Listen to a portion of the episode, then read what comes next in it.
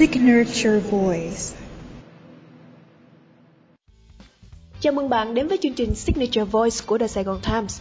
Chủ đề ngày hôm nay dành cho bạn sẽ là áp lực của thế hệ tiếp nối. Bạn đã sẵn sàng đến với bộ câu hỏi dành cho mình chưa? Vâng, mình đã sẵn sàng. Bạn bắt đầu ngày mới với loại đồ uống nào? Một ngày mới với một ly sữa tươi ạ. À. Bạn luyện tập thể dục thể thao hàng ngày như thế nào? Tập yoga 3 3 lần trong một tuần. Kể tên ba ứng dụng bạn hay sử dụng nhất trên điện thoại của mình. Tin nhắn, WhatsApp với lại Zalo. Kể tên ba món đồ luôn xuất hiện trên bàn làm việc của bạn. Cái laptop với lại một cái chậu cây nhỏ nhỏ để à, thư giãn với lại một quyển sách ạ. Điểm đến ưa thích của bạn mình thường hay đi khám phá những cái nơi uh, tiên tiến hoặc là những cái nơi thật, thật yên lặng để tìm ra một cái uh, gì đó mới mẻ cho bản thân cuốn sách mà bạn lựa chọn như thế nào để làm một bà mẹ tốt hơn nhân vật ảnh hưởng lớn nhất đến bạn là ai? Ba mình mẹ mình với lại hiện nay là con mình. Lần đầu tiên bạn hình dung về công việc kinh doanh của gia đình là khi nào? Khoảng 10 năm về trước khi mà có bác của mình gọi gọi qua bên Singapore cho mình nói là ba sức khỏe không có được tốt lắm à, con có thể cân nhắc đi về để giúp ba hay không? Thì lúc đó uh, mình đang làm việc trong tòa soạn ở bên Singapore thì mình hoàn toàn không có ý định là muốn về. Tại vì uh, mình thấy được cái sự cực khổ của ba mẹ trong cái công việc mà họ làm từ đó đến giờ làm 7 ngày trong một tuần làm từ sáng làm đến tối. Trong khi đó mình đang làm việc ở bên tòa soạn mình đang có uh, bạn bè rồi uh, đi làm chỉ làm 5 ngày thôi thì mình cảm thấy là mình đang có một cái sự tự do tương đối là lớn thì khi mà mình lực uh, quyết định là về đây thì nó sẽ là một cái uh, sự thay đổi rất là lớn trong cái môi trường mà kể cả sinh sống và làm việc luôn. Nên lúc đó mình rất là đắn đo và mình liên tục suy nghĩ là tại sao mình phải về cho nên mình không tìm được cái lý do nào về trừ cái lý do là vì ba. Đâu là thời điểm bạn ý thức được việc sẽ theo đuổi công việc kinh doanh của gia đình? Có một lần ba gọi qua ba cứ nói là bây giờ con cứ về đi ở bên đó trả lương con bao nhiêu, ba trả gấp 5 lần. Thì lúc đó cũng hơi động lòng một chút. Nhưng mà sau đó thì à, mình à, nghĩ nó không phải là cái à, cái cái tiền mà mình nên vào đây. Tại vì dù thế nào đi nữa, mình không đi làm bao cũng cho tiền mà, đúng không? Yeah dạ, cho nên là mình quyết định đi về coi cái môi trường này mình có thích hay không, hoặc là mình có lẽ không thích làm bánh, mình còn có thể làm những công việc khác, chứ không nhất thiết là về là phải làm bánh. Nên lúc đó mình xin tạm nghỉ một tuần để mình đi về xem coi ờ, tình hình như thế nào. Thì lúc đó khi mà mình về đến đây, ba dẫn mình đi coi nhà xưởng, coi tất cả các cửa hàng. Mà từ đó đến giờ mình chưa bao giờ tham gia vào hết để coi cái thực trạng của công ty hiện giờ như thế nào. Và mình có tìm ra được cái hứng thú của mình ở bất cứ lĩnh vực nào hay không. Sau một tuần đó mình bay về sinh lại. Và mình suy nghĩ, một tháng sau đó mình lại quay về Việt Nam nữa. Rồi mình nói với ba là ba nghĩ con có thể làm gì? Chứ không phải là con nghĩ con có thể làm gì. Ba cảm thấy con có thể làm gì? Thì ba nói con muốn làm gì? Tùy con.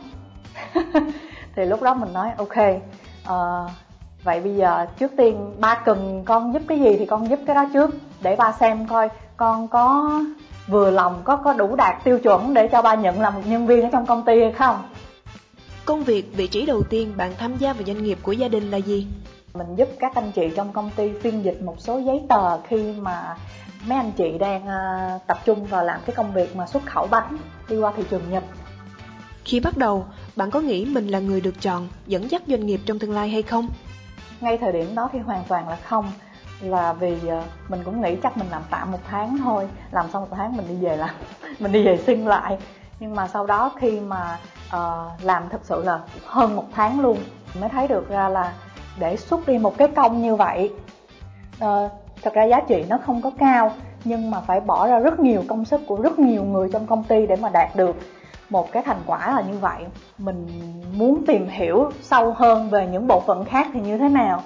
Và một cái xưởng nhỏ thì nó chỉ làm như vậy thôi nhưng mà mình không phải chỉ làm một công hàng mình còn làm cung cấp nhiều nhiều mặt hàng khác nhau nữa. Cho nên mình mới uh, quyết định là uh, nghỉ việc ở bên Singapore và về đây để tìm hiểu thêm. Mà lúc đó cũng chỉ với cái à, tính tò mò là muốn tìm hiểu thôi. Chứ uh, chưa biết là mình thật sự muốn làm cái gì ở tại ở trong công ty. Khi đã là người được chọn, áp lực đầu tiên bạn nghĩ đến là gì?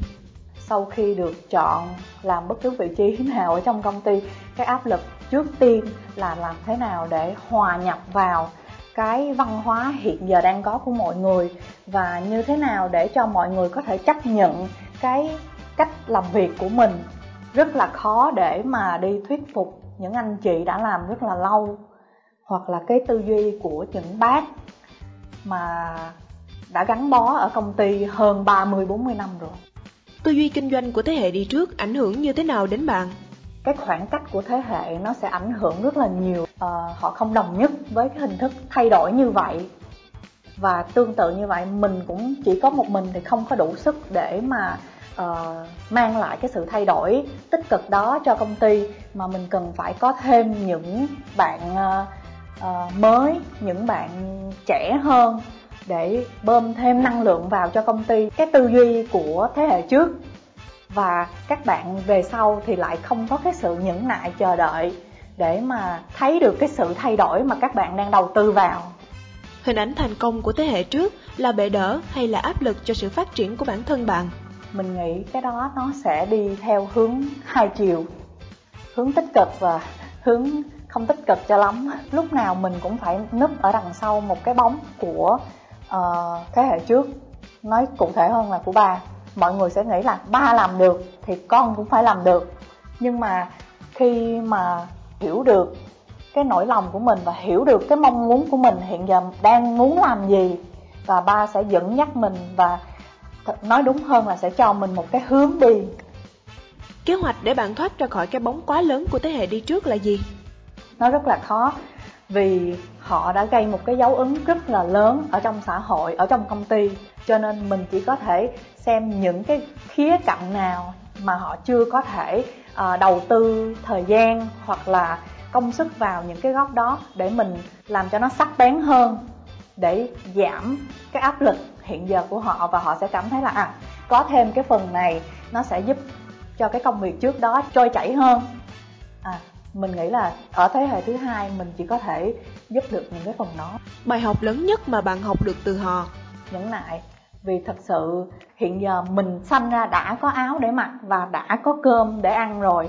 Cho nên là ờ, mình không có cái sự áp lực giống như họ. Cho nên là cái độ nhẫn nại của mình cũng không bằng họ. Bạn có xem thương hiệu, doanh nghiệp bạn kế thừa là một di sản hay không? mình tuyệt đối tin đó là một cái di sản rất là lớn mà ba để lại không phải chỉ cho ờ, những đứa con mà để dành lại cho xã hội để dành lại cho đất nước của mình vì đó là một cái niềm mà mình thật sự rất là tự hào về ba. Và với hiện giờ cái môi trường cạnh tranh lớn như vậy thì công việc đó nó lại càng khó hơn để giữ được cái cái cái di sản mà do thế hệ trước để lại. Cho dù không làm tốt hơn nhưng mà mình sẽ cố gắng để giữ được một cái nếp văn hóa cho cái thế hệ trước đó đã để lại cho mình. Đâu là cái nhìn khác biệt giữa hai thế hệ đối với doanh nghiệp, thương hiệu doanh nghiệp? đối với thế hệ thứ nhất, cái quan trọng nhất của họ là làm thế nào để tiến lên, làm thế nào để phát triển hơn. Đánh ra được một cái thương hiệu là một cái thành quả rất là lớn đối với họ. Còn đối với thế hệ sau, khi mà họ đã có trong tay một cái tài sản lớn như vậy rồi, khi gìn giữ như thế nào mà để cho nó không có mất đi cái bản sắc của nó, nhưng mà nó lại không lùi vào trong cái quá khứ mà để cho mọi người lãng quên. Bạn giải quyết những thách thức đến từ những xung đột về góc nhìn, quan điểm giữa các thế hệ ra sao? làm thế nào để cho mọi người luôn luôn nhớ cái mục đích của mình là ở đâu? Còn mọi người sẽ có cách đi khác nhau. Có người thích chạy có người thích đi có người thích đạp xe có người thích đi máy bay. Nhưng mà dù thế nào đi nữa cái điểm đến của mình phải thống nhất và giống nhau thì mọi người mới có thể làm việc chung với nhau được. Kỳ vọng của bạn về doanh nghiệp khi bạn tiếp quản và dẫn dắt là gì? mình hy vọng là mình có thể chung sức với các anh chị trong công ty để đưa công ty đến một cái mức cao hơn hiện giờ mục tiêu rộng hơn thay vì là chỉ tập trung ở một cái mảng nào thôi. Mình có thể làm ra nhiều mảng khác nhau và khám phá những cái tiềm năng ờ, công ty có thể đạt được. Sự khác biệt khi bạn làm việc cho các công ty trước đây và khi làm việc cho công ty của gia đình có những thuận lợi và khó khăn như thế nào? mình thử qua đi làm uh, gia sư dạy cho các bé tiểu học. Rồi uh, mình cũng có đi uh, phục vụ trong nhà hàng. Rồi mình cũng có đi uh, làm ở trong cái đua xe Formula One. Mình hiểu ra được cái sự cực nhọc của người lao động. Vì lúc đó những công việc đó mình làm chủ yếu là lao động chân tay vì chưa tốt nghiệp thì người ta cũng không có offer cho mình một cái uh, chức vị uh, một cái chức vụ tốt ở trong công ty được. Nên có cái gì thì mình làm cái đó thôi. Tiền lương nó không nhiều chủ yếu là trải nghiệm và học được là thật ra từng đồng kiếm được nó không dễ chút nào hết. Cũng giống như lúc trước ba mẹ mình phải đi bán từng cái bánh có một ngàn thôi nhưng mà phải đạp xe đạp xe đẩy xe để bán để mà có cái tiền đó để cho mình ăn mình học thì cái sự trải nghiệm đó nó sẽ giúp ích cho mình. Khi mà mình về làm ở công ty mình nhìn lại các anh chị ở trong công ty họ cũng đi làm vì vì cơm vì áo vì gạo vì tiền và vì con cái của họ thì mình không nên làm cho cuộc sống của họ khó khăn hơn mà mình nên tạo nhiều cái điều kiện thuận lợi và nên uh, biết ơn họ. Thật sự vì không có họ là cũng không có công ty như ngày hôm nay vì một mình ba hoặc là một mình ban lãnh đạo cũng không tạo được cái thành tích như ngày hôm nay. Cho nên tất cả mọi người trong công ty uh, đều là một cá nhân rất là quan trọng trong một cái tập thể lớn. Theo bạn văn hóa quản trị ở gia đình và văn hóa quản trị của công ty có khác biệt gì không? Có những thuận lợi hay khó khăn gì? Mình có cảm giác là mình đang có hai cái công ty. Vì khi mà mình đi làm mình cũng phải gặp ba. Mà mình về đến nhà mình cũng gặp ba tiếp thời gian với ba với lại thời gian với sếp hình như là một. Mình không thể nào mà tách ra được hết. Cho đến khi uh, mình có con á mình nói với ba là con không thể tối ngày cứ ngồi ở bàn ăn cơm mà cứ họp hoài với ba được. Con phải nói chuyện với con của con nữa. Mình cũng yêu cầu ba là ba có thể ở nhà chủ nhật với con một ngày hay không? Con không có xin quá nhiều chỉ một ngày chủ nhật ba ở nhà với con để cho con còn nhớ là được ba là ba của con chứ không phải là ba chỉ là sếp của con. Và khi mà mình uh, làm việc chung như vậy vì cái mối quan hệ đó dẫn đến nhiều khi mình sẽ uh, rất là giận ba khi mà có những cái bất đồng trong công việc và quyết định. Khi khi có nó có cái sự xung đột đó thì dẫn đến là hai cha con không nhìn mặt nào hai cha con cũng không nói chuyện với nhau không ăn cơm với nhau luôn thì nó cần một ít thời gian để hai người thật sự đi uh, tìm hiểu vấn đề của hai người là đang ở đâu. Thì mình nghĩ cái vấn đề lớn nhất ở đây là do cái sự uh, kỳ vọng của ba đối với mình. Và tương tự như vậy mình cũng có một cái kỳ vọng đó đối với ba là ba cần phải hiểu con. Ba cần phải hiểu con là tại sao con lại làm như vậy. Với vai trò là một người sếp chứ không phải là với vai trò là một người một người cha. Công việc ra công việc và uh, tình cảm cha con ra tình cảm cha con chứ không phải là hợp lại thành một và đem cái tình cảm nó vào trong công việc thì nó sẽ rất là khó để xử lý với các bạn khác. Vì nó đang có mọi người đang cảm thấy là à uh, chị Minh đang uh, vì chị Minh là con của chú Lực cho nên là chị Minh được đặc quyền như thế này. Đối với mình thì không phải là như vậy. Vì khi mà mình tham gia vào công ty thì mọi người ai cũng như ai thôi không phải là à ở công ty gia đình nó sẽ có sếp một, xong xuống sếp con, xong xuống nhiều sếp nữa. Như vậy tất cả các bạn mới vào, họ sẽ cảm thấy là họ không có cái môi trường để mà phát triển. Vì họ nhìn lên cái sơ đồ công ty, họ toàn là thấy chung một họ không. Họ rất là nản, thật sự họ rất là nản. Mà đó cũng là thời điểm mình và chị mình với ba, thống nhất là rút hết tên của mọi người trừ ba ra, tại vì là người sáng lập, rút hết tên của mọi người trong họ cao trong cái sơ đồ tổ chức đó và bỏ hết tất cả các chức danh uh, chia ra những phòng ban khác nhau và giao lại những công việc đó và cho các bạn có một cái cơ hội để các bạn có thể thể hiện bản thân và đóng góp cho công ty theo như cái mong muốn của các bạn. Bạn học tập và làm việc ở nước ngoài nhiều năm, bạn nghĩ gì về sự khác biệt giữa thế hệ tiếp nối tại các công ty ở nước ngoài và thế hệ tiếp nối tại các công ty ở Việt Nam? Mình thấy một cái điểm chung á là tất cả ở ở tất cả các quốc gia là đều là cha truyền con nối hết. Họ đều mong muốn con của họ tiếp cái bước chân của họ và để uh, uh, duy trì. Họ không họ không hoàn toàn không nói là có thể mang nó lên một cái tầm cao hơn. Họ sẽ muốn duy trì cái di sản mà họ để lại.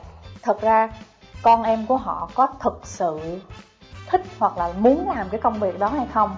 Mình thấy là các bạn của ba mình uh, cũng có một số con cháu là đi học hoặc là đi làm ở nước ngoài cũng sẽ về. Hoặc là có một số họ quyết định không về mà họ đi theo cái niềm đam mê cái uh, sở thích của họ. Nhưng mà tiếp nhận được hay không thì tùy vào cái tư duy của cả thế hệ thứ hai và thế hệ thứ nhất. Hãy nhìn vào ống kính máy quay và cho khán giả biết bạn là ai. Tôi là cao huy minh thế hệ tiếp nối của abc bakery